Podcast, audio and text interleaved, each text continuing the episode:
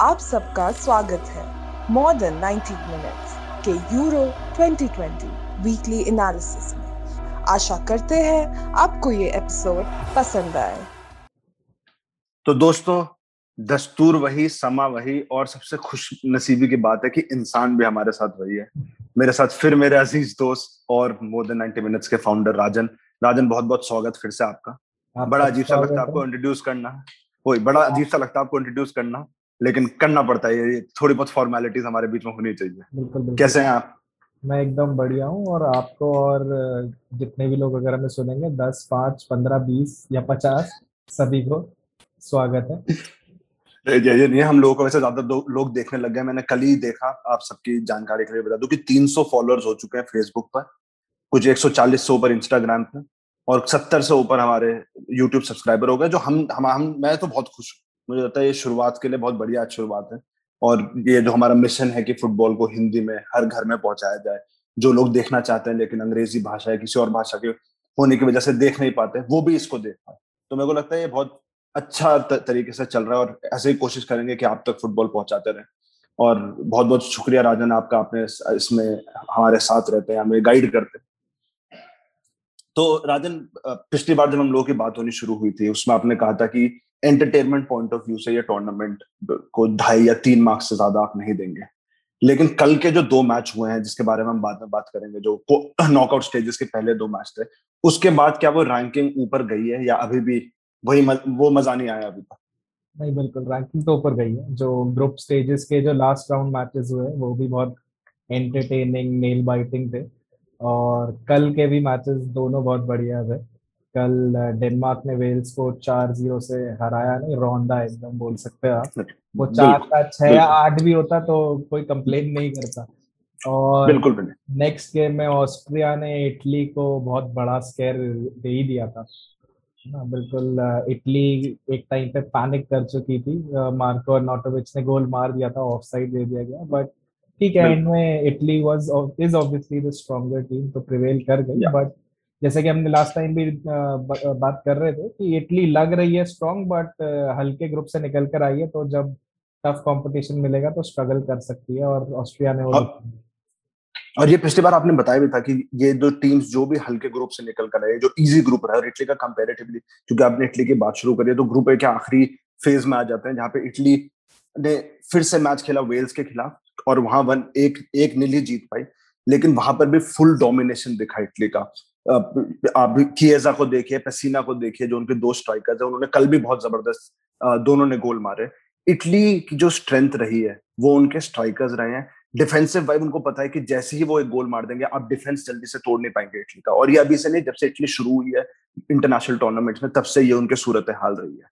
तो group A के जो दो क्वालिफिकेशन हुए, तीन बल्कि, वो रहे इटली वेल्स और स्विट्जरलैंड आप डिजर्विंग थे ऑफकोर्स क्योंकि टर्की बहुत लूज थी in terms of their attack their defence लेकिन इटली कैसे इस ग्रुप में इतनी स्टैंड आउट कर गई आपके हिसाब से? बिल्कुल, जैसे लास्ट टाइम भी हमने डिस्कस किया था, एक वेल ड्रिल्ड टीम है इटली की। और रोबर्टो मांचीनी ने एक पैटर्न बनाया हुआ है सेट है, और सबको पता है क्या करना है, कैसे नहीं, क्या नहीं करना है। तो टीम बहुत सेट है इटली की, है ना? सबको स्क्वाड के मेंबर्स को अपने रोल्स पता है। तो उस मामले में कोई कंफ्यूजन नहीं है। तो इसलिए इटली को जब वीकर अपोनेंट्स मिले वो उन्होंने बिल्कुल स्ट्रीम रोल कर दिया अपने अपोनेंट्स को ना? लास्ट गेम भी जो वेल्स के अगेंस्ट था वो ऑलरेडी क्वालिफाइड थे तो थोड़े बहुत चेंजेस भी करे मानचीनी ने और बहुत ज़्यादा क्या कहोगे अपनी एनर्जी बचा के रख रहे थे ताकि कोई इंजरीज वगैरह ना हो कॉशन या रेड कार्ड्स ना मिले। बहुत ही इजीली वन ज़ीरो से वेल्स को हरा कर क्वालिफाई करी थी। लेकिन टर्की सबसे ज़्यादा डिसअपॉइंटिंग रही इस ग्रुप में। वेल्स फॉर एग्जांपल हमने लास्ट टाइम भी दो राउंड ऑफ़ मैचेस के बाद वेल्स लगभग क्वालिफाई कर गया था क्योंकि गोल डिफरेंस ज़्यादा था स्विट्जरलैंड से। और स्विट्जरलैंड और टर्की में जो जीतता वो जीतता उसने क्वालिफाई करना ही था क्योंकि हमने जैसे लास्ट टाइम अराउंड बताया था जो प्रोसेस है क्वालिफिकेशन का जिसमें छह में से चार थर्ड प्लेस टीम्स भी आगे जाएँगी। उसमें जनरली हमने जैसे डिस्कस किया था चार पॉइंट्स अगर आपको मिलते हैं तो आप 99 परसेंट मान लीजिए पहुँच ही गए। थ्रू है बिल्कुल। और थ्री पॉइंट्स जब आपको मिलते हैं तो चांस आपके तब भी चांस रहते हैं। और फिर मैटर आ जाता है गोल डिफरेंसेस पर। डिफरेंस पे होगा तो स्विट्जरलैंड ने टर्की को थ्री वन हराया। गोल डिफरेंस उनका जितना मेरे को ध्यान है बहुत अच्छा तो नहीं था लेकिन minus minus one minus one difference था स्विट्जरलैंड बट गोल डिफरेंस से कोई फ़र्क नहीं पड़ा स्विट्जरलैंड को। स्विट्जरलैंड के चार पॉइंट्स थे तो स्विट्जरलैंड अगर गोल डिफरेंस कम तो भी क्वालिफाई कर जाती सिर्फ़ पॉइंट्स के बेस पर लेकिन किसी लेवल पर राजन क्या आप स्विट्जरलैंड से भी हल्का सा डिसअपॉइंटेड है? क्योंकि मैंने मैंने जब ये ग्रुप देखा था ग्रुप में जब शुरू हुआ टूर्नामेंट मुझे लगता था स्विट्जरलैंड काफ़ी ऊपर होगा। मतलब थर्ड आया लेकिन मुझे लगता था सेकंड हो सकता है फ़र्स्ट भी हो सकता था लेकिन इटली खैर बहुत ही अच्छी थी ग्रुप स्टेज में। सही कह रहे हो इस ग्रुप में अगर किसी ने सरप्राइज़ करा तो वो वेल्स एक्चुअली वेल्स एक्सपेक्ट नहीं कर रहे थे कि नॉकआउट राउंड्स पहुंचेगी क्योंकि स्विट्जरलैंड स्ट्रॉन्ग टीम थी। और शायद कल वो प्रूव भी करा वेल्स ने कि नॉकआउट राउंड पहुँच गई तो क्या हुआ? उनके साथ हम उस बारे में बात करेंगे क्योंकि कल ओवर डिपेंडेंस दिखा एरन रामजे और गैरेथ बेल के ऊपर और डेनमार्क ने पूरी तरीके से वेल्स के डिफेंस को एक्सपोज कर दिया। हम उसके बारे में बात करते हैं लेकिन पहले चलता है ग्रुप बी की तरफ़ जहाँ पे दो टीम बेल्जियम और सुपर सरप्राइजिंग मैं कहूँगा डेनमार्क और वो सरप्राइज़ एलिमेंट मैं इसलिए डालूँगा क्योंकि जिस तरीके से उनके कॉन्टेस्ट की शुरुआत हुई थी, पहले ही मैच में उनके कैप्टन हार्ट अटैक होने की वजह से ग्राउंड से बाहर हो गए हम लोगों ने, वो पूरा समा देखा। काफ़ी काफ़ी शोल्डर्स डाउन थे डेनमार्क के, लेकिन कल की परफॉर्मेंस और इस टूर्नामेंट की पूरी परफॉर्मेंस जो डेनमार्क की रही है, वो काबिल तारीफ़ है। फोर ज़ीरो कल उन्होंने वेल्स को हराया, और ऐसे नहीं कि कोई फ्लूक लग गया, पूरे मैच में डोमिनेट करा उन्होंने। इन दो टीमों के बारे में राजन आपकी क्या प्रतिक्रिया है? कहाँ तक अब ये दोनों टीम जा सकते हैं? डेनमार्क तो खैर अगले राउंड में पहुँच चुकी है जो क्वार्टर फाइनल्स होगा। बेल्जियम का मैच होने वाला है। बेल्जियम के बारे में आपकी क्या सोच है और क्या होगा? देखो बेल्जियम तो यार Belgium is the number one rank world team है ना? फीफा के रैंकिंग के अकॉर्डिंग बेल्जियम नंबर वन है। और बेल्जियम को अगर आप प्लेइंग इलेवन को वन बाय वन कंपेयर करोगे तो one of the best squad है। आप फ्रांस और इंग्लैंड जैसे स्क्वाड से कंपेयर कर सकते हैं इजीली इंग्लैंड से तो बेटर ही है फ्रांस के टक्कर की है और उनके जो फ्रंट थ्री अटैकिंग प्लेयर्स है ईडन हजार्ड रोमेलो लुकाकू और केविन डेब्रोइन है वो वर्ल्ड क्लास है उनसे बढ़िया शायद ही कोई मिलेगा। एक ही अकेले फील है बेल्जियम की वो है उनका डिफेंस लास्ट टाइम भी हमने डिस्कस करा था उनका डिफेंस उनके लिए प्रॉब्लम बनेगा आगे जाके टूर्नामेंट्स में। कब बनेगा वो देखना होगा। और अपना ग्रुप तो बहुत इजीली उन्होंने नेविगेट करा बड़े ही आराम से तीनों गेम्स जीते। आखिरी गेम में आखिरी नहीं सेकंड गेम में डेनमार्क ने थोड़ा स्केयर दिया था उनको।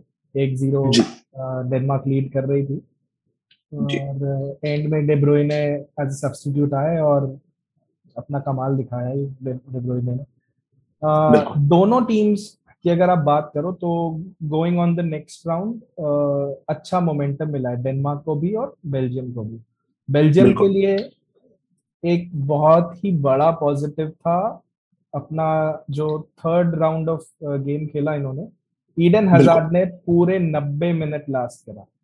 और नवंबर 2019 के बाद ये पहला गेम था जब ईडन हज़ार 90 मिनट खेला पूरे बिल्कुल बिल्कुल। तो रियल मैड्रिड में भी उनको खेलने को मिला नहीं है। बिल्कुल क्योंकि बहुत ही ज़्यादा इंजर्ड थे बीच में ईडन हज़ार तो ये एक बहुत बड़ा पॉजिटिव है।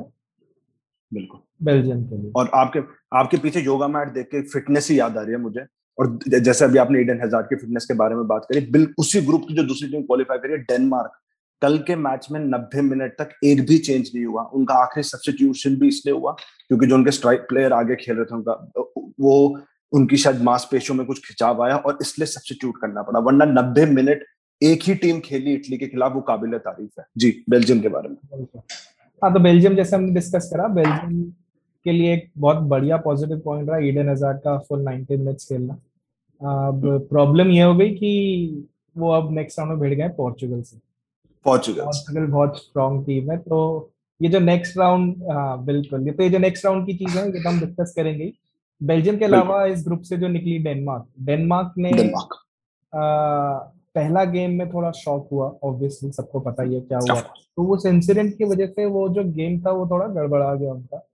सेकेंड गेम उनका बेल्जियम के अगेंस्ट था और Belgium is the best side तो उसमें उन्होंने fight the they were leading one zero and then they lost वो हार गए two one no problem but उसके बाद देखिए आप अपने नेक्स्ट दो गेम्स जो थर्ड ग्रुप गेम था उनका रशिया के अगेंस्ट चार एक हराया उन्होंने रशिया को। बिल्कुल। और उसके बाद वेल्स को राउंड ऑफ़ सिक्सटीन में उन्होंने क्या करा वो हमने देखा चार ज़ीरो। तो मतलब अपने दो गेम में आठ गोल मार चुकी है डेनमार्क और डेनमार्क अब अलग गेयर पे चल रही है है ना?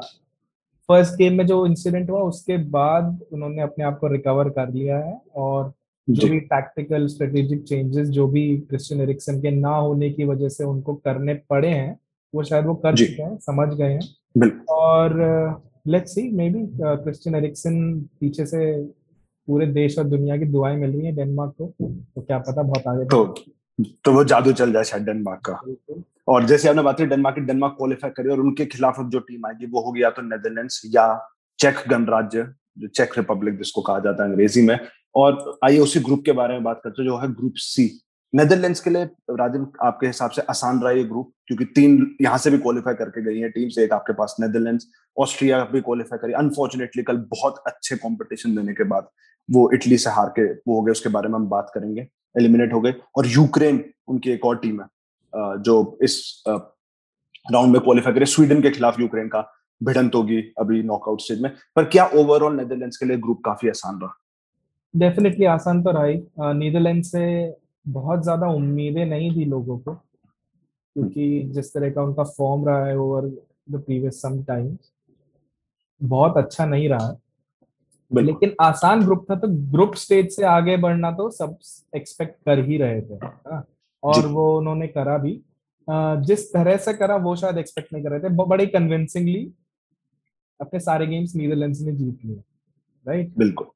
आने वाले नेक्स्ट राउंड में नीदरलैंड्स अगर चेक रिपब्लिक से भिड़ रही है तो मेरे को लगता है नीदरलैंड्स ही फेवरेट होगी डेफिनेटली बट चेक रिपब्लिक टफ फाइट दे सकती है क्योंकि नॉकआउट राउंड छोटी टीम्स कई बार बहुत ज़्यादा मोटिवेट होकर आती है और जैसा हमने देखा लास्ट दिन ऑस्ट्रेलिया कल दोनों हाँ ऑस्ट्रेलिया ने इटली को कड़ी टक्कर दी थी तो नीदरलैंड्स के लिए आसान नहीं होगा।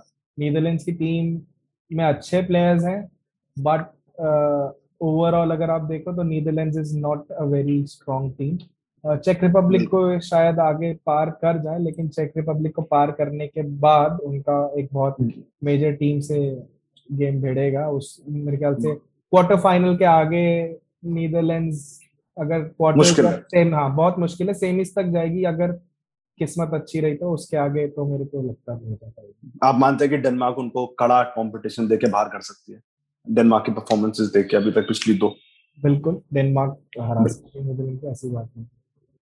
बिल्कुल। और चलता है अगले ग्रुप की तरफ़ राजन जो है ग्रुप डी और आ, मेरे लिए पर्सनली ये ग्रुप थोड़ा सा डिसअपॉइंटिंग ओवरऑल रहा है।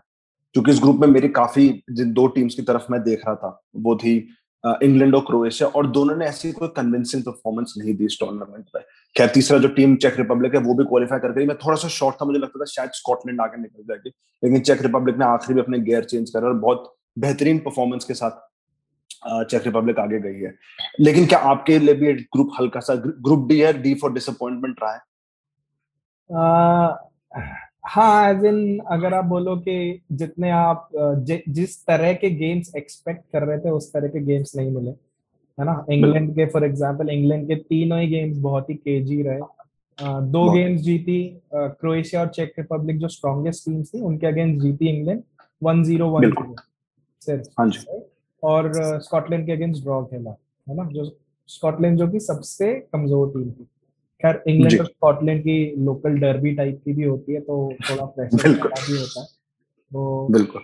और जो दूसरी टीम्स थी क्रोएशिया और चेक रिपब्लिक इंग्लैंड के अगेंस्ट और आपस में दोनों के गेम्स अगेन बहुत ज़्यादा फ्री फ्लोइंग नहीं थे बट दोनों ने स्कॉटलैंड को कन्विंसिंगली हराया और इजीली क्वालिफाई करा। जैसा हमने देखा चेक रिपब्लिक और चेक रिपब्लिक के चार पॉइंट्स थे going into the game with England तो वो पहले से उन्हें पता था हम क्वालिफाई कर चुके हैं।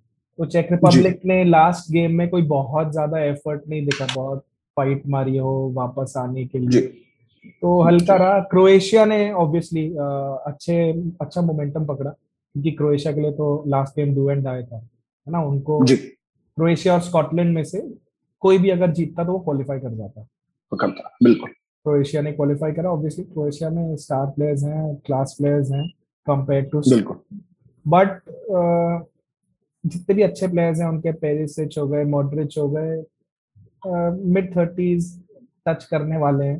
तो उतनी ये भी एक बहुत बड़ा प्रॉब्लम बिल्कुल इतनी स्ट्रांग नहीं है कंपेयर टू तीन साल पहले जो वर्ल्ड कप फाइनल में पहुँचे थे। तो क्रोएशिया अच्छा खेली है नेक्स्ट स्पेन से भिड़ने वाली है नॉकआउट राउंड में। तो लेट्स सी आज तो आपने पोर्चुगल की जर्सी पहनी है अगली बार जब स्पेन की जर्सी पहनोगे तो उसको और डिस्कस करेंगे। उसको और डिस्कस करेंगे बिल्कुल। और क्रोएशिया स्पेन के खिलाफ जाएगी। हम जो दूसरी टीम है इंग्लैंड वो तो माइटी जर्मनी के खिलाफ जाएगी जो एक बहुत टफ कंपटीशन होने वाला है। जर्मन्स को हराना हम्म। मेरे को नहीं लगता कि इंग्लैंड उस इतनी इक्विप्ड है कि जर्मन जर्मनी को हरा पाएगी। और उसके बाद ऑफ़ कोर्स चेक रिपब्लिक के लिए भी मुश्किल रहेगा नेदरलैंड्स उनके खिलाफ है खैर लेकिन बट नेदरलैंड्स भी ऐसे बहुत कोई बहुत उम्दा शेप में नहीं है। देखते हैं कि, कि इस ग्रुप में क्या रहेगा आगे। बिल्कुल। ग्रुप ई की तरफ़ चलता है जिसमें सबसे जो मेरे को लगता है अचंभे वाली बात है राजन वो है कि इस ग्रुप को टॉप करा है ना तो स्पेन ने और ना तो पोलैंड ने। इस ग्रुप को जो दो फेवरेट टीम इस ग्रुप की थी इस ग्रुप को टॉप किया है स्वीडन ने। जिनके मेन खिलाड़ी जलाटान इब्राहिमोविच आ भी नहीं पाए इस टूर्नामेंट में अपने इंजरीज के रहते हुए लेकिन उसके बाद भी इस टीम ने जो करके दिखाया वो काबिल तारीफ़ है। स्पेन जैसी और पोलैंड जैसी टीम के खिलाफ क्या मानना है आपका स्वीडन का इस ग्रुप में क्या और अगला मैच भी स्वीडन का ऐसा मैं कहूँगा बहुत मुश्किल है नहीं। यूक्रेन है उनके खिलाफ तो शायद उनको हरा सकते हैं। खैर यूक्रेन में बहुत टफ कॉम्पिटिशन है। लेकिन क्या लगता है कि क्या होगा इन तीनों इन तीनों इन दोनों टीमों का स्पेन का भी और स्वीडन का भी इस ग्रुप का बिल्कुल पोलैंड और स्पेन ने शुरू के गेम्स में अंडर परफॉर्म करा और पोलैंड तो रिकवर कर भी नहीं पाई। स्पेन फिर भी हमने इनिशियल दो गेम्स में देखा था। आ, अच्छा खेल रही थी। अगर आप टूर्नामेंट के स्टैट्स की बात करोगे तो स्पेन का अभी भी पोजीशन परसेंट जो है टॉप पे है अक्रॉस द टूर्नामेंट 68.7 परसेंट है स्पेन का पोजीशन हम लास्ट टाइम भी यही डिस्कस कर रहे थे स्पेन चांसेस बना रही थी ये है कि उनके फॉरवर्ड कन्वर्ट नहीं कर पा रहे थे और हम भी थोड़ा मुराता पे क्रिटिकल हुए थे और फिर मुराता ने थर्ड गेम में एक पेनल्टी भी छोड़ी। लेकिन स्पेन ने अपने गेयर्स बदले पाँच गोल से ज़ीरो। बिल्कुल पाँच ज़ीरो से जीती। मोमेंटम पकड़ लिया स्पेन ने। और मेरे को लगता है कि क्रोएशिया पे भारी पड़ सकती है स्पेन। अगर कोई मेरे को बोलेगा कि स्पेन और क्रोएशिया में से किसको चूज़ करेंगे तो मेरे को लगता है गिवन द करंट फॉर्म और जो लास्ट गेम का रिज़ल्ट रहा है तो मेरे को लगता है स्पेन क्रोएशिया को हरा सकती है। और जहाँ तक स्वीडन की बात है बिल्कुल क्योंकि जो बाकी टीम थी स्पेन और पोलैंड अंडर परफॉर्म कर रही थी तो स्वीडन ने पूरा फ़ायदा उठाया। स्वीडन का अच्छा स्क्वाड है सॉलिड टीम है और बहुत बढ़िया खेली है अभी तक तो। तो और ये मेरे को लगता है बहुत इंपॉर्टेंट चीज़ है कि जब एक टीम में बहुत सुपरस्टार्स नहीं होते वो टीम एक्चुअली टुगेदर बहुत अच्छा करती है क्योंकि उनको पता है कि हमारे पास कोई ऐसा बड़ा स्टार नहीं जैसे पोर्चुगल के पास आपके पास क्रिस्टियानो रोनाल्डो है। इंग्लैंड तो इंग्लिश स्टार से भरी हुई है। जो भी प्रीमियर लीग के टॉप प्लेयर्स सही कह रहा और स्वीडन भी लास्ट गेम में जब गई थी तो पहले से ही चार पॉइंट्स थे उनके पास राइट बिल्कुल बिल्कुल। पोलैंड पोलैंड के लिए डू और डाई था। अगर पोलैंड जीती तो पोलैंड भी चार पॉइंट पे आती लेकिन स्वीडन ने पोलैंड को तीन दो हराया। अच्छा गेम था बहुत अच्छा गेम था वो भी। बहुत अच्छा गेम था। टू से स्वीडन जीती और पोलैंड हार गई एक तरह से पोलैंड के लिए तो एक तरह से नॉकआउट राउंड ही था। जीतते तो नेक्स्ट राउंड में पहुँचते हारते तो बाहर तो बाहर पोलैंड जैसे हम बोल रहे हैं पोलैंड ने डिसअपॉइंट करा कंपैरेटिवली और स्वीडन अच्छा खेली और नेक्स्ट राउंड यूक्रेन के साथ है। बहुत अच्छा चांस है स्वीडन के पास। मेरे को लगता है स्वीडन यूक्रेन को हरा देगी और क्वार्टर फाइनल्स तक पहुँचना चाहिए स्वीडन को given their run of games और करंट फॉर्म जो है उस पर स्वीडन को आगे बढ़ना चाहिए।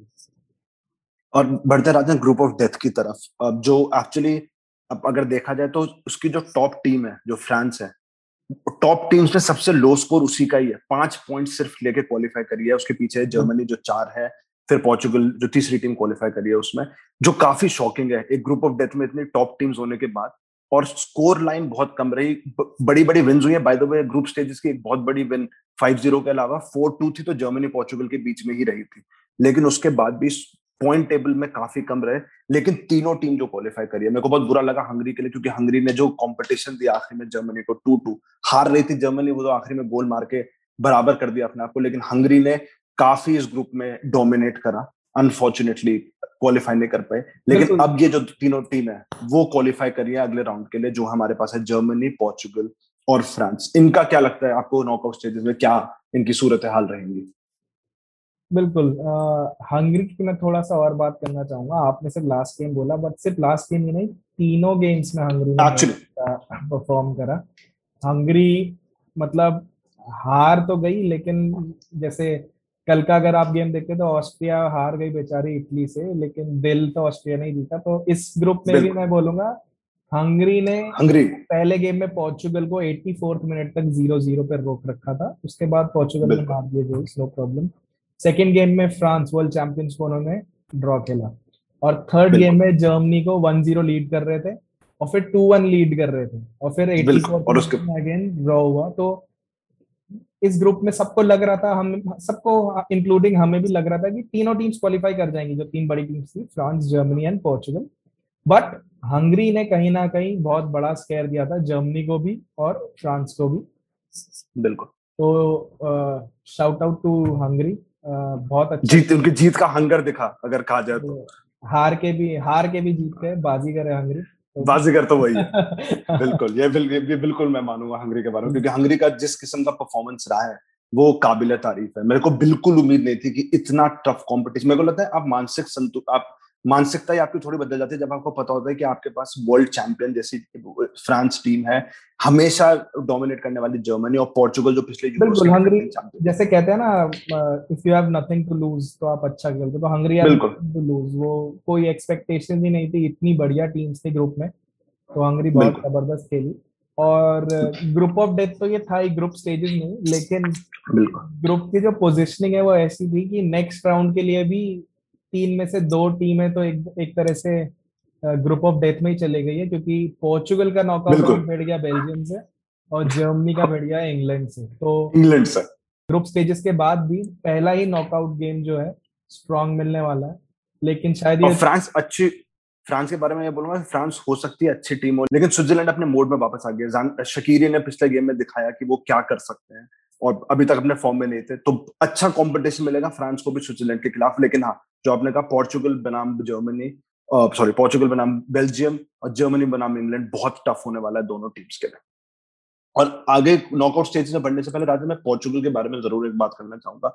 क्या आपको लगता है कि बहुत ज़्यादा सेट पेनल्टीज और इसके ऊपर डिपेंड कर चुके क्योंकि अगर आप उनकी गोल स्कोरिंग देखिए, उनके मेजोरिटी गोल्स पेनल्टीज से आए हैं। पिछला मैच भी जो टू टू ड्रॉ हुआ, वो दोनों पेनल्टीज थी। और जो बनाना चाहिए उनको एक किस्म की यू नो गेम प्ले और स्कोर करना चाहिए वो सिर्फ़ अभी तक एक ही गोल में मुझे ढंग से नज़र आया जो रोनाल्डो ने मारा था। लेकिन उसके अलावा वो नहीं दिखा पा रही पोर्चुगल जो होना चाहिए। और बेल्जियम के खिलाफ आज बहुत मुश्किल पड़ सकती है उनको देखो सही कह रहे हो आप लेकिन आप ये भी देखो कि उनका ग्रुप भी स्ट्रांग था राइट जर्मनी और फ्रांस के अगेंस्ट आप खेल रहे हो तो आप ये एक्सपेक्ट नहीं कर सकते कि आप बहुत ज़्यादा ओपन अपॉर्चुनिटीज़ बनाएँगे ओपन प्ले में। तो क्रिटिसिज्म तो देखो है ही बट अगर आप 2016 देखोगे तो 2016 में भी पोर्चुगल ऐसी खेल के जीती थी।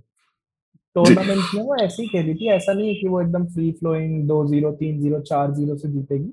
पोर्चुगल हमेशा अपने गेम्स एक एक दो दो गोल से ही जीतेगी स्ट्रॉन्ग टीम्स के अगेंस्ट क्योंकि वो इसी तरह से खेलते हैं। जर्मनी के अगेंस्ट थोड़ा सा एक्सपेंसिव होने की कोशिश कर रही थी पोर्चुगल लेकिन चार दो से जब हारी तो मेरे को लगता है फर्नांडो सांटोस जो उनके कोच हैं उनको समझ आया कि इतना फैंटम नहीं बनेंगे। इतना फैंटम नहीं बनते आराम से रहते हैं। नेक्स्ट फाइनल गेम जो डू एंड डाई गेम था उनका अगर वो हार जाते तो बाहर हो जाते वो। बिल्कुल। तो उनको एटलीस्ट ड्रॉ करना तो बहुत ज़रूरी था। और अगर आप टीम प्ले देखोगे तो बहुत कॉन्फिडेंटली खेली पोर्चुगल ये एक बहुत प्लस पॉइंट था फ्रांस के अगेंस्ट भले ही बहुत स्कोरिंग चांसेस नहीं बनाए कुछ नहीं करा बट कॉन्फिडेंस था टीम में। टू वन जब हार रहे थे उसके बाद भी टीम बहुत इजीली बहुत कंट्रोल करके खेला गेम को। मतलब ऐसा कभी लगा नहीं कि पोर्चुगल हार के बाहर होने वाली है उस गेम में। बिल्कुल। बिल्कुल। देखते थे तो पोर्चुगल के आप स्टैट्स भी अगर देखो तो सात गोल मारे हैं पोर्चुगल ने पूरे टूर्नामेंट में। और ओवरऑल उनकी अगर पासिंग एक्यूरेसी देखो वो भी टूर्नामेंट में नंबर फोर्थ पे है। फोर्थ पर बिल्कुल। सेवन पासिंग एक्यूरेसी है पोर्चुगल की। तो पोर्चुगल का जो गेम है वो बहुत कंफर्टेबल है। Portugal for example four two के हारने के बाद ब्रूनो फर्नांडिस को बाहर किया गया। विलियम करवालियो को भी बाहर किया गया रेनाटो सांचेज और अवाओ मोटिनियो टीम में आए और उनके आने से थोड़ा सा स्टेबलाइज हुआ है डिफेंसिवली भी और अटैकिंग में थोड़ा कम हुआ होगा ब्रूनो फर्नांडिस के जाने से बट ब्रूनो फर्नांडिस के पहले दो गेम्स के अकॉर्डिंग फॉर्म अच्छा नहीं था तो उन्होंने कोर्स करेक्शन करा है पोर्चुगल में और मेरे को लगता है टीम बेटर है अच्छी है स्टेबल है दो बड़े गेम्स खेल चुकी है है ना? जर्मनी के अगेंस्ट खेल ली हार गई फ्रांस के अगेंस्ट खेली ड्रॉ करा बहुत कंफर्टेबल तो बड़े गेम्स का एक्सपीरियंस कर चुकी है। बेल्जियम से अगर आप कंपेयर करोगे तो पोर्चुगल के नर्व्स कम होंगे। बेल्जियम अगर इस गेम में for example sixty seventy minutes तक कोई गोल नहीं पड़ता है तो बेल्जियम जल्दी पैनिक करेगी रादर देन पोर्चुगल क्योंकि पोर्चुगल अपने ग्रुप स्टेजेस में स्ट्रॉन्ग गेम से निकल कर आ रही है और बेल्जियम हल्के गेम से आ रही है। तो अगर आप प्लेइंग इलेवन की बात करो तो हाँ मे बी बेल्जियम थोड़ा सा एडवांटेज है बेल्जियम के पास बट बहुत ज़्यादा नहीं है। अगर आप उनके प्लेइंग इलेवन देखो दोनों टक्कर के हैं। बेल्जियम भले रैंक वन टीम है। बेल्जियम की अटैकिंग स्ट्रेंथ कंपैरेटिवली ज़्यादा है हजार्ड डेब्रोइने और लुकाकू से बट पोर्चुगल के पास रोनाल्डो है भाई। बिल्कुल। मैं वही कह रहा हूँ कि क्रिस्टियानो रोनाल्डो और हमने पहले भी बात करी बेल्जियम के डिफेंस की। अगर बेल्जियम का डिफेंस जिस हिसाब से खेल रहा है वो क्रिस्टियानो रोनाल्डो के अगेंस्ट भी वैसे ही उतरा तो चार वर्सेस वन में भी क्रिस्टियानो रोनाल्डो ही जीतेंगे उनके खिलाफ। क्योंकि बहुत ही out of the place Belgium का डिफेंस हो चुका है। और हम लोग एक और out of the place defence की बात करेंगे जो होगी वेल्स की। कल के मैच में हम लोगों को वो देखा। उससे पहले ये बता देते हैं कि कौन कौन से टीम्स किसके खिलाफ नॉकआउट स्टेजेस में अगर किसी ने भी मिस कराओ जैसा आपने भी बताया कि बेल्जियम पोर्चुगल का मैच एक दूसरे के खिलाफ है। इटली, ऑस्ट्रिया कल हो चुका है, जिसमें इटली क्वालिफाई कर चुकी टू वन जीत के बहुत बेहतरीन मैच ऑस्ट्रिया की, बहुत बढ़िया परफॉर्मेंस फ्रांस, स्विट्जरलैंड अगली मैचेस हैं जो एक दूसरे के खिलाफ जा रहे हैं। क्रोएशिया, स्पेन, बहुत बढ़िया मैच होने वाला है, क्योंकि दोनों टीम्स बड़े, पता नहीं कैसा खेलेंगी, लेकिन कोई भी इस मैच को जीत सकता है। एक और मैच जो मैं बहुत जिसमें मेरी बहुत नज़र है, क्योंकि ये दोनों टीम्स पता चलेंगे आगे कैसे खेलेंगे, वो है स्वीडन और यूक्रेन का। इंग्लैंड जर्मनी हमेशा वर्ल्ड टूर्नामेंट में एक दूसरे को टक्कर देती है और इस बार फिर से एक दूसरे के खिलाफ खड़ी गई नेदरलैंड्स चेक रिपब्लिक थोड़ा इजी शायद नेदरलैंड्स के लेकिन इतना भी इजी नहीं। और अगर ये इजी रहेगा तो उसका अगला तो बिल्कुल भी इजी नहीं होगा क्योंकि डेनमार्क वहाँ खड़ी है। और वेल्स और डेनमार्क जो अलग ही मैच हुआ कल। और एक और ट्रिविया दे दूँ मैं इसके बारे में कि कल जो मैच हुआ है 1992 में उसी दिन डेनमार्क यूरो चैंपियनशिप जीती थी जर्मनी के अगेंस्ट वो सेम दिन था 26 जून और कैशपर स्माइकल जो कीपर है डेनमार्क के उनके पिता पीटर स्माइकल कैप्टन थे वो गोलकीपर थे डेनमार्क के। और पहले इसी के बारे में बात करते हैं साढ़े नौ बजे का कल ये मैच था वेल्स वर्सेस डेनमार्क राधन कितने नंबर देंगे सौ में से डेनमार्क को हर एरिया में आप? सौ में से 110 पॉइंट चलेंगे डेनमार्क को। डेनमार्क क्योंकि शुरू में जब गेम स्टार्ट हुआ पहले 10 मिनट तक ऐसा लग रहा था वेल्स की अच्छा खेलेगी लेकिन उसके बाद घोड़े गर्म हो रहे थे डेनमार्क के। डेनमार्क के घोड़े गर्म हो रहे थे। उसके बाद 80 मिनट तक तो मतलब वेल्स वालों को रिक्शा लेके उनके पीछे भागना पड़ रहा था। डेनमार्क पूरे ग्राउंड पर डोमिनेट कर रही थी। डिफेंस मिडफील्ड अटैक और चार गोल मारे। मैं मेरे को लगता है दो तीन मिस करे। छह कम से कम पाँच छह गोल पड़ने चाहिए थे कल गेम में जिस तरह से और एक जो गोल जो मिस करा जो ब्रैथवेट और माइला उनके साथ थे वो तो एकदम ओपन चांस था। हाँ दो दो बंदे दो ब्रैथवेट और दोनों वो अलग माइला। लेफ़्ट हैंड साइड पे खड़े हुए थे। कोई डिफेंस नहीं था उनके आसपास पता नहीं कैसे हुआ और मैं वही बात करना चाह रहा हूँ डिफेंस की क्योंकि ये एक बहुत बड़ा प्रॉब्लम है। ऑफकोर्स डेनमार्क की स्ट्राइकिंग डॉलबर्ग मार्टिन ब्रैथवेट और महिला बहुत ही बेहतरीन थे लेकिन जो सबसे बड़ा प्रॉब्लम कल वेल्स के लिए था जो वेल्स को मुझे लगता है आगे कभी भी किसी और टूर्नामेंट में जाएँगे तो देखना पड़ेगा। एक तो उनका ओवर डिपेंडेंस आरन रामसे और गैरेथ बेल के ऊपर। कल वो सारी की सारी बॉलें उन्हीं को डालते हैं। और दूसरा जो बहुत बड़ा प्रॉब्लम है वो उनका डिफेंस था जो बिल्कुल ही आउट ऑफ़ द प्लेस दिखा और तब आउट ऑफ़ द प्लेस दिखा। जब उनके पास बेन डेविस जैसे डिफेंडर्स हैं जो बेन डेविस टॉटनम हॉटस्पर्स के लिए खेलता है और अच्छी खासा वहाँ पे करता है। उसके बाद भी राजन क्या है ये डिफेंस का प्रॉब्लम वेल्स का अगर आपको ध्यान होगा तो इटली के अगेंस्ट उनका एक प्लेयर है अंपाडू करके उसको रेड कार्ड मिला था। बिल्कुल। बिल्कुल। तो उसकी वजह से वेल्स का कॉम्बिनेशन पीछे डिफेंस लाइन के गड़बड़ा गए चेंज हो गए जी बट सिर्फ़ उसी पर आप फोकस नहीं कर सकते डेनमार्क खेली भी बहुत अच्छा। तो मेरे ख्याल से दोनों का कॉम्बिनेशन था उनका डिफेंसिव जो स्ट्रक्चर था वेल्स का वो हिल गया क्योंकि फ़र्स्ट चॉइस डिफेंसिव कॉम्बिनेशन नहीं थी जो कल खेली। जी जी। तो मेरे को लगता है वो तो था ही प्लस वेल्स की जो टीम है जैसा हमने बोला वो बहुत ओवरली डिपेंड करती है बेल रामसी पर। और एक ऑफ़ दिन और वो खत्म मतलब कल भी कोई चांस नहीं बनाया बिल, बिल्कुल भी नहीं। कहीं मुझे दिखा भी नहीं गैरेथ बेल ने शुरू में अगर शुरू के दस मिनट जैसे आपने बात करी कुछ शॉट लिए लेकिन वो भी कोई ऐसा खास टारगेट के ऊपर नहीं। और कुछ भी ये दिखाते कि शायद दिखाते हैं कि बिल्कुल भी और प्लेयर्स पे शायद भरोसा नहीं है। इनको लगता है कि सिर्फ़ एरन राम्स है और गैरेथ बेल स्कोर कर सकता है। जो मेरे को लगता है थोड़ा नेगेटिव थॉट प्रोसेस है। सही कह रहे हो बट गैरेथ बेल और एरन रामसी पर डिपेंड करना बहुत जेन्युइन भी है क्योंकि वो दो वर्ल्ड क्लास प्लेयर्स हैं। बिल्कुल और बिल्कुल. बाकी नहीं है तो वो करना बनता भी है। जब तक वो है आ, अगर मैं एज अ कोच या कोई भी एज अ कोच होगा वहाँ पर तो वो यही करेगा। जो बेस्ट प्लेयर्स हैं आप उनके अराउंड ही खेलोगे। और रामसी और Gareth Bale are world class players और रादर वर वर्ल्ड वर्ल्ड क्लास प्लेयर्स वो वर्ल्ड क्लास प्लेयर्स अब वो अभी नहीं है राइट right? पास कोई ऑप्शन नहीं है इन दोनों के अलावा राइट और अब आने वाले टूर्नामेंट्स की अगर आप बात करोगे तो जैसे जैसे रामसी और गैरेथ बेल फ़ेज़ आउट होंगे नेशनल टीम से मेरे को लगता है ये तो क्वालिफाई भी नहीं कर पाएगी वेल्स की टीम जिस हिसाब से चल रही है। बिल्कुल। बिल्कुल। आपको लगता है कल कैशपर माइकल ने वार्ड को चढ़ाया होगा? क्योंकि दोनों लेस्टर सिटी के लिए खेलते हैं एक फ़र्स्ट कीपर एक सेकंड कीपर नहीं बट वार्ड तो हाँ बट अगर आप वार्ड का फॉर्म देखोगे इस सीज़न में बहुत ज़बरदस्त रहा है। वार्ड बिल्कुल। बहुत ही बढ़िया रहा है इस बार। मतलब लेकिन कल पक्का कैशपर माइकल ने जाके कंधे पे हाथ रख के चढ़ाया तो होगा कि चार गोल खा गया तो। बिल्कुल और मेरे को लगता है कि लेस्टर के ट्रेनिंग ग्राउंड पे बहुत दिनों तक ये बात रहेगी कि जब कैशपर माइकल और वार्ड सामने आए तो क्या स्कोर लाइन रही।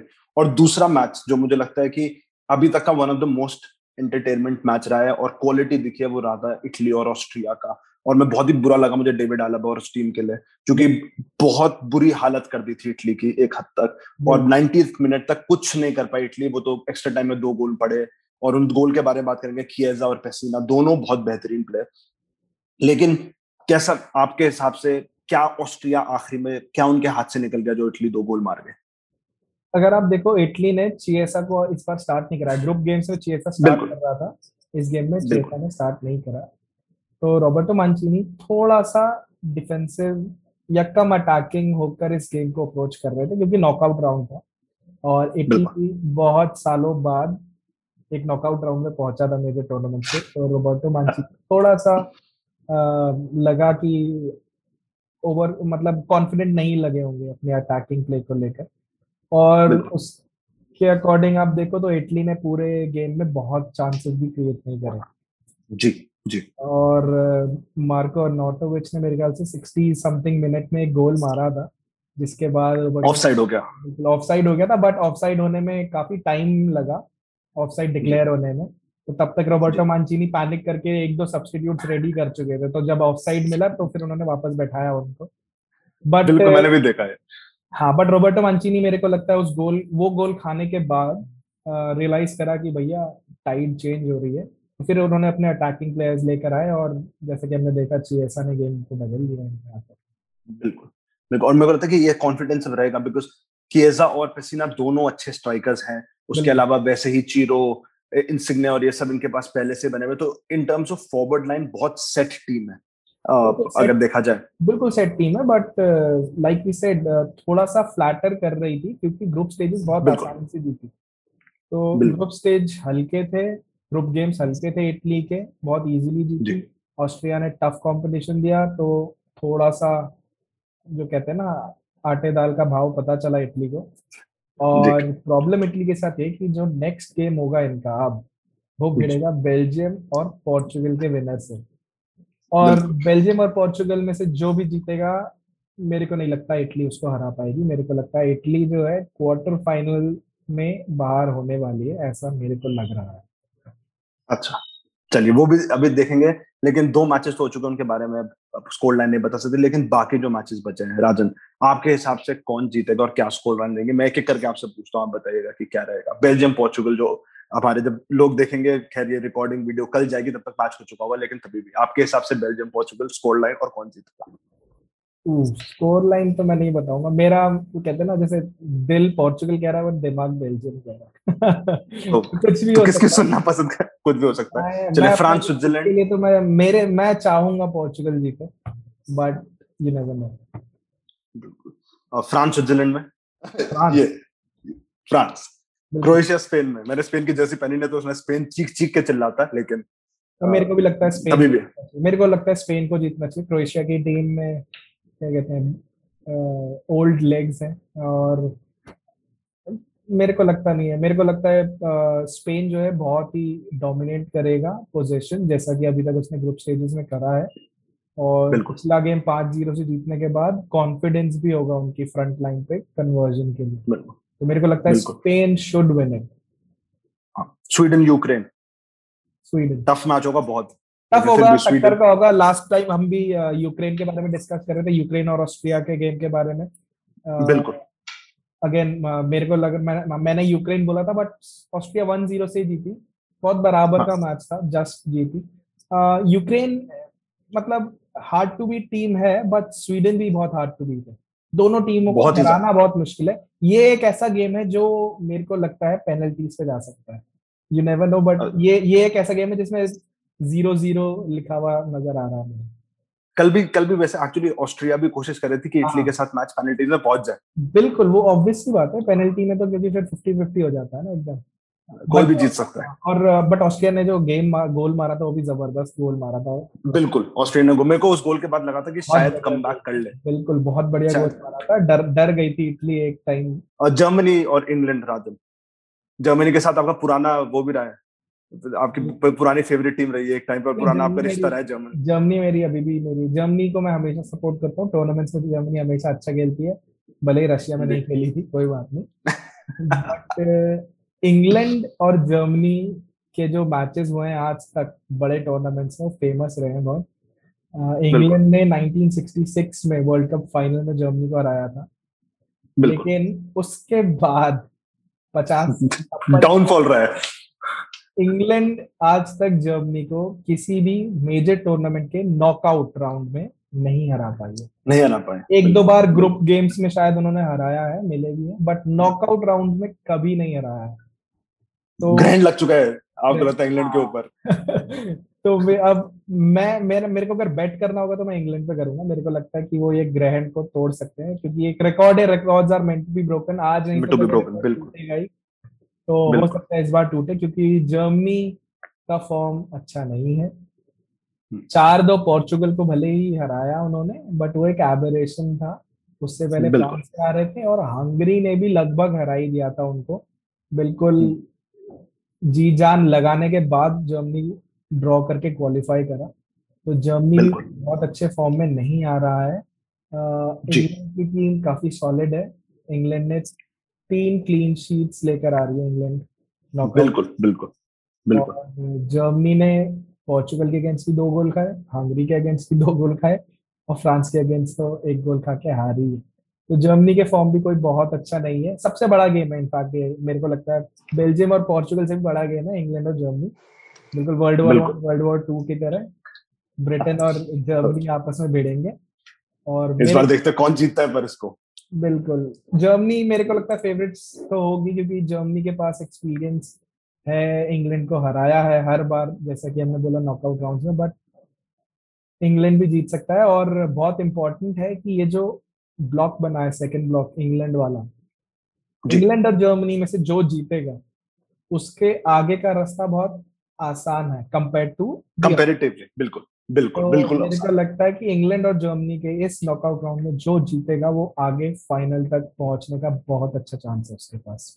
बिल्कुल कंपेरेटिवली बहुत आसान ब्लॉक है और वो ब्लॉक हम लोग सबको दिखाएँगे भी कि किस हिसाब से वो ब्लॉक्स डिवाइड हुए हैं। और आखिरी मैच राजन नेदरलैंड्स और चेक रिपब्लिक आपने नेदरलैंड्स कहा है कि उनके लिए आसान रहेगा। अगला मैच उनके लिए मुश्किल होगा क्योंकि अगर वो जीते तो डेनमार्क उनके सामने होगा। लेकिन फिर भी हो सकता है शायद चेक रिपब्लिक एक अच्छा कॉम्पिटिशन दे। बिल्कुल चेक रिपब्लिक टफ कंपटीशन दे सकती है। उनके जो फॉरवर्ड है जो हमने लास्ट टाइम भी जिसकी बात करी थी शिक की है ना? बिल्कुल। Is the second highest goal scorer मतलब फ़र्स्ट स्कोर टूर्नामेंट रोनाल्डो है ही। उसके बाद शिक के तीन गोल्स हैं। स्वीडन के फोर्सबर्ग है उनके भी तीन गोल्स हैं लुकाकू के तीन गोल्स बिल्कुल।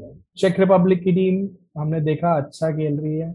अगर कोई बड़ा अपसेट हो सकता है तो मेरे को लगता है वो यहाँ हो सकता है। बिल्कुल नेदरलैंड्स बाहर हो सकती है। बिल्कुल इटली इटली ने पहला अपसेट होने से बचा दिया है टूर्नामेंट बचा लिया आपने आपको बिल्कुल वरना बहुत बड़ा अपसेट होता। बहुत बड़ा अपसेट होता कल और हो ही गया था लगभग मज़ा आ रहा था। ऑस्ट्रिया लगभग कर देती। दूसरा बड़ा अपसेट अगर कोई है तो वो ये है क्योंकि जो बाकी गेम्स हैं वो उसमें दोनों टीम्स बहुत स्ट्रांग है या दोनों टीम्स हल्की है ऐसे आपके नॉकआउट राउंड्स फंस गए हैं। तो ये एक ऐसा मैच है जिसमें एक बड़ी टीम एक छोटी टीम के साथ है और छोटी टीम अपसेट कर सकती है। बिल्कुल। और मैं बड़ा खुश हूँ कल ऑस्ट्रिया से बाय द वे क्योंकि डेविड अलावा कैप्ट कप्तान उनके रियल मैड्रिड उनको साइन कर चुका है तो क्वालिटी हमें दिख चुकी है। हमें पता है एक और फ्री किक टेकर हमारे पास आ चुका है तो बहुत ही ज़बरदस्त मैच होगा। और लास्ट सवाल राजन आपसे इसका जो मैंने पिछली बार भी पूछा था ये ग्रुप स्टेजेस जो आखिरी फ़ेज़ था ग्रुप स्टेज का और राउंड ऑफ़ सिक्सटीन का अभी तक जितना हुआ है आपके हिसाब से अभी भी कौन इस टूर्नामेंट को जीतेगा? कोई चेंज या अभी भी आपको लगता है कि आप फ्रांस के सपोर्टर है या फ्रांस या जर्मनी में से दोनों एक जीत सकती है? लेकिन कुछ आप या, या तो कोई चेंज हो सकता है। अगर आप जो नॉकआउट राउंड के ब्लॉक्स बने तो जो पहला ब्लॉक है उसमें से बेल्जियम पोर्चुगल और फ्रांस इन तीनों में से कोई एक फाइनल तक पहुंचेगा। ऐसा लग रहा है। और जो नीचे का ब्लॉक बन रहा है उसमें इंग्लैंड जर्मनी और नीदरलैंड्स में से कोई पहुंचेगा। नीदरलैंड्स के चांस मेरे को कम लग रहे हैं। इंग्लैंड और जर्मनी में से ही किसी को पहुँचना चाहिए फाइनल तक। और अगर आप इन चारों टीमों में से मेरे को पूछो कौन जीतेगा मैं अभी भी बोलूँगा फ्रांस सब सबसे अच्छा स्क्वाड है। फ्रांस अभी तक फॉर्म में भी नहीं आई है। तो सोचो ये बात बिल्कुल फॉर्म में आएगी। जब मोमेंटम आएगा फ्रांस की टीम में तो उसे रोक पाना बहुत मुश्किल होगा। जल्दी आ जाए क्योंकि ज़्यादा टूर्नामेंट बचा नहीं है तो मोमेंटम आने की बहुत ज़रूरी है। लेकिन कुछ टीम है जिनके ऊपर मैंने अपने दाव लगाए अब उनमें से एक डेनमार्क डेफिनेटली क्योंकि मुझे ऐसा लगता है कि डेनमार्क एज अ टीम और जो पूरा उनका अनफॉर्चुनेट अभी तक का कंपटीशन रहा है क्रिस्टन जाने के बाद अलग ही पम्प अप है। और जिस हिसाब से कल जिस जिस ब्लॉक में है डेनमार्क जिस ब्लॉक में है डेनमार्क बिल्कुल। सेमीज तक पहुँचने के बहुत अच्छे चांसेस हैं। बिल्कुल से चांसेस है। और मुझे लगता है अगर जर्मनी और इंग्लैंड में से जो भी आगे सेमीज में जाएगा अब देखते हैं अगर पहले जाता है अगर लेकिन अगर चांसेस ज़्यादा है उनके जाने के तो डेनमार्क अगर वहाँ तक पहुँच गई तो उन दोनों को भी टफ कंपटीशन दे सकती है टूर्नामेंट के अंदर। बिल्कुल इसलिए क्योंकि बहुत बढ़िया शेप में इमोशनल सपोर्ट है मोमेंटम है नौ गोल मारे हैं टूर्नामेंट में अभी तक डेनमार्क ने एग्जैक्टली आठ तो पिछले दो मैचेस में ही तो बिल्कुल। मोमेंटम फॉर्म दोनों डेनमार्क की तरफ़ है। चलिए। अब देखते हैं कि क्या होगा इस टूर्नामेंट में। राजन बहुत बहुत धन्यवाद आपका। आप जो भी हमें देखेगा और सुनेगा बहुत बहुत धन्यवाद आप लोगों का हमारे साथ ज्वाइन करने के लिए। आप हमारे चैनल को सब्सक्राइब ज़रूर करिए। अगर आपको ये वीडियो अच्छी लगे लाइक करें शेयर करें कमेंट करें और बेल आइकन दबा के हमारे चैनल को सब्सक्राइब करें।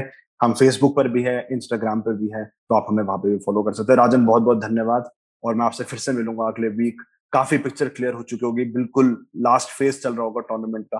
तो देखते हैं कि वो क्या इतना ही एक्साइटिंग रहेगा जितना ये लास्ट ग्रुप स्टेज फ़ेज़ और अभी तक का जितना हुआ है नॉकआउट फ़ेज़ उतना ही रहा है। बहुत बहुत धन्यवाद राजन, बहुत मज़ा आया।